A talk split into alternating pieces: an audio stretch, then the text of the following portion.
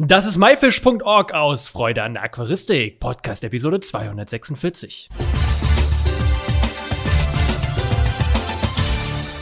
Hey zusammen, mein Name ist Lukas Müller und danke, dass du dir wieder Zeit genommen hast, mir und meinem Gast zuzuhören. In der heutigen Episode geht es um Wirbellosse, aber nicht um irgendwelche, sondern alles rund um den Cherax-Krebs. Und dafür habe ich mir heute wieder einen Experten an den Start geholt, nämlich Mr. Krabs. Hallo Dennis, wie geht's dir? Hi Lukas, mir geht's super, wie immer. Vorstellen brauchen wir dich, denke ich, heute mal nicht, denn für jeden, der Mr. Krabs noch nicht kennt, hör dir gerne die Podcast-Folge 244 an. Da hat sich Mr. Krabs vorgestellt und wir haben vieles über die Procambarus-Krebs erfahren. Heute wollen wir über welchen Krebs genau nochmal sprechen?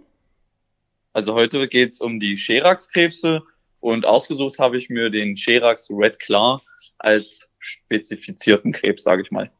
Okay, und warum genau dieser? Also der Cherax Red Claw bzw. Cherax Peckney Red Claw ist für mich ein sehr anspruchsvolles Tier, nicht in der Haltung, sondern eher von der Farbgebung, weil er sehr viele Farben auf seinem Panzer hat und das gefällt mir daran sehr gut. Und wie sieht so ein Krebs denn jetzt überhaupt aus?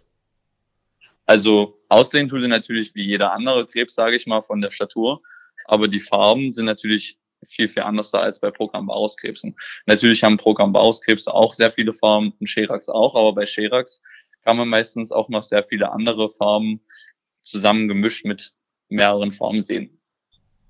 Okay, und warum begeistert dich der Cherax-Krebs so besonders? Also Cherax-Krebse wären natürlich auch etwas größer als Procambarus-Krebse. Da kann man schon mal ein Tier bis 30 Zentimeter von ausgewählten Arten halten. Und der Cherax-Krebs ist nicht nur halt auch in der Statur, dass zum Beispiel ein Cherax-Krebs andere Schärmform hat wie ein Procambarus-Krebs, und zwar meistens nicht länglich und dünn, sondern eher kurz und ziemlich dick. Und das gefällt mir eigentlich an den Cherax-Krebsen sehr gut. Ja, du sagst jetzt, es ist auch groß und hat auch vielleicht große Scheren. Ist es denn gefährlich? Muss man da aufpassen? Also natürlich sollte man auch wie bei jedem anderen Krebs etwas Acht darauf geben, wenn man im Aquarium mit den Händen arbeitet.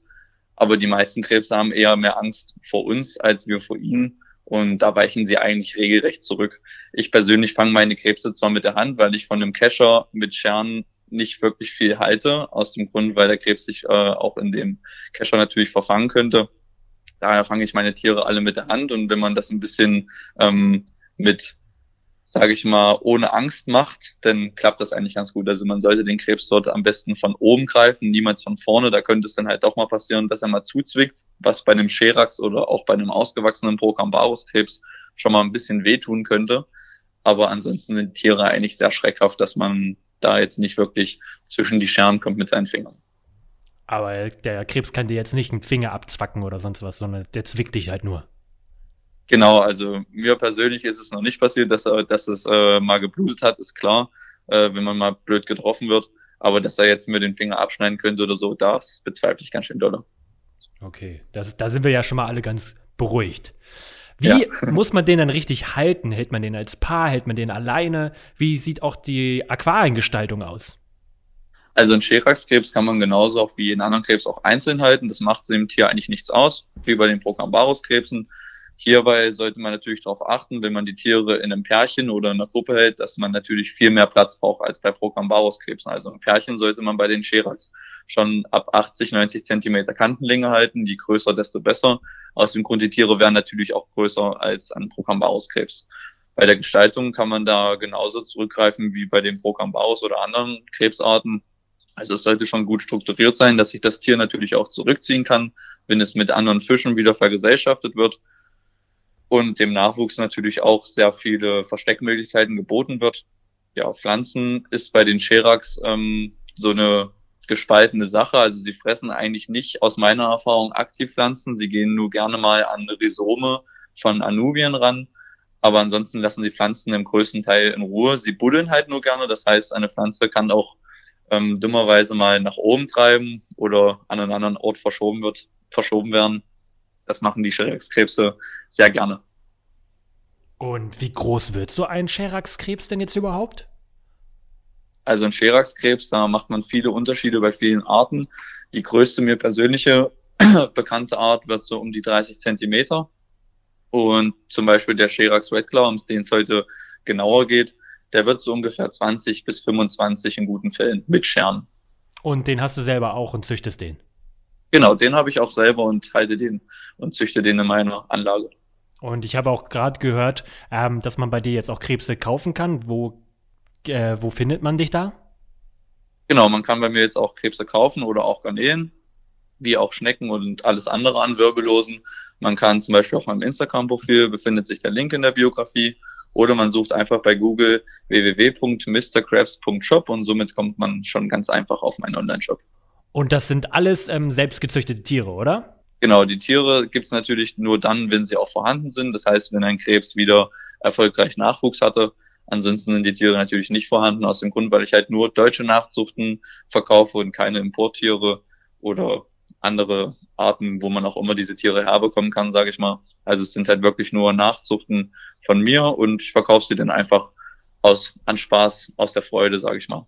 Ja, das klingt auf jeden Fall sehr gesund und sehr schön. Was muss ich denn jetzt bei der Zucht genau beachten und wie erkenne ich ein Männchen und ein Weibchen, damit ich überhaupt Nachwuchs haben kann? Also Männchen und Weibchen ist natürlich hier ein bisschen schwieriger zu erkennen. Also es ist nicht so leicht wie bei dem Procambarus, dass das Männchen jetzt zum Beispiel Begattungsgriffe hat. Das ist zwar bei den Cherax auch der Fall, aber es ist nicht so doller ausgeprägt wie bei dem Procambarus. Bei den Procambarus-Arten hatten wir das ja so, dass zwischen dem letzten Beinpaar wie zwei Begattungsgriffe sind. Bei den Cherax ist das so, dass am letzten Beinpaar zwar auch zwei Begattungsgriffe sind, diese aber nur anhand kleiner Haken am Gelenk zu erkennen sind. Also man muss da schon ziemlich genau hinschauen. Und das Weibchen kann man zwischen dem dritten und vierten Beinpaar ebenfalls an dem Geschlechtsteil, also an den Gonopoden erkennen. Das sieht aus wie zwei Löcher, sage ich mal. Erkennt man zwar jetzt nicht als deren, dass es wirklich Löcher sind. Das sieht halt nur ein bisschen danach aus. Aber es ist halt wirklich schon ein bisschen schwieriger, vor allem bei kleineren Tieren, da denn die Geschlechter herauszufinden, was bei Procambarus-Arten natürlich viel leichter ist.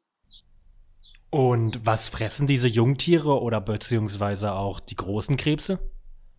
Also die Nahrung sieht natürlich genauso aus wie auch bei den Procambarus-Krebsen. Sie fressen pflanzliche Nahrung wie auch fleischliche Nahrung. Das heißt, man kann auch ab und zu mal einen Regenwurm füttern oder einen gefrorenen Stint. Aber ansonsten fressen sie eigentlich am liebsten Laub. Also das sollte wie bei den Procambarus-Arten auch immer im Aquarium zu finden sein. Genauso für den Nachwuchs. Das ist natürlich die Art zu fressen, die sie am Anfang am schnellsten und am einfachsten finden können. Wenn zum Beispiel Mulm Laub sich zersetzt, wird daraus ja Mulm. Und das ist natürlich die beste Nahrung für kleine Jungtiere. Und was für Laubarten sollte man da verwenden? Und kann ich das einfach von der Straße sammeln?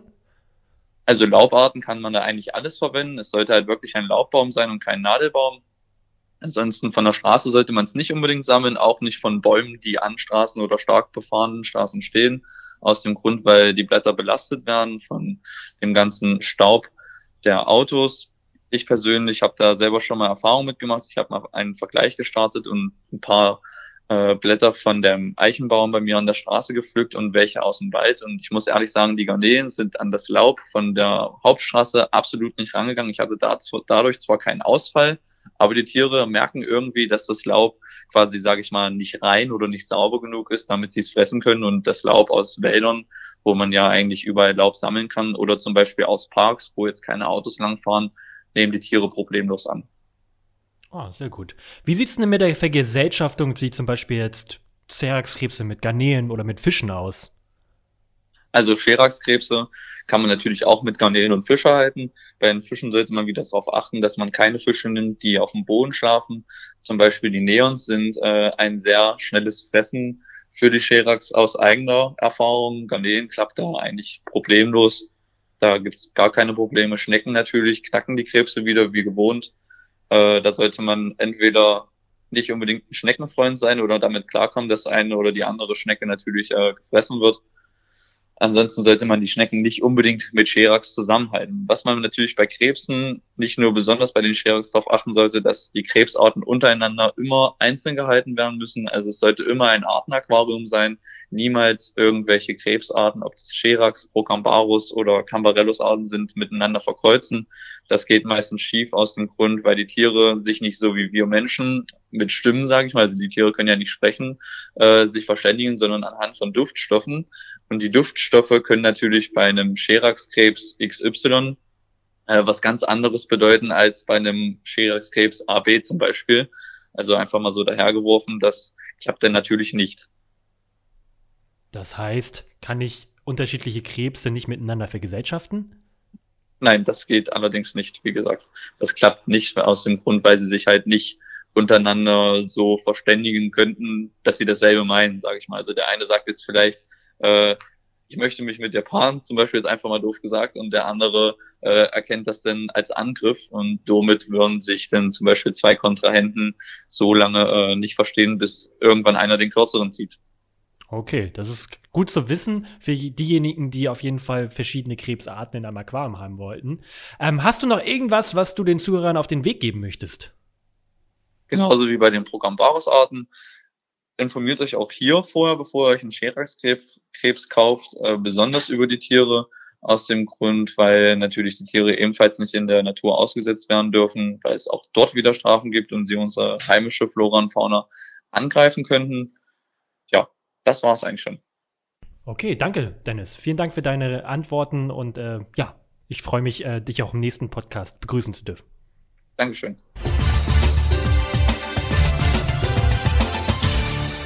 Das war myfish.org aus Freude an der Aquaristik. Danke, dass du dir Zeit genommen hast, dir diesen anzuhören. Ich hoffe, du konntest einige Infos aus dieser Episode mitnehmen. Alle weiteren Infos zu dieser Episode mit Bildern und Links findest du wie immer unter www.my-fish.org/Episode 246. Wir hören uns am nächsten Freitag wieder. Bleibt alle gesund. Danke und tschüss, euer Lukas.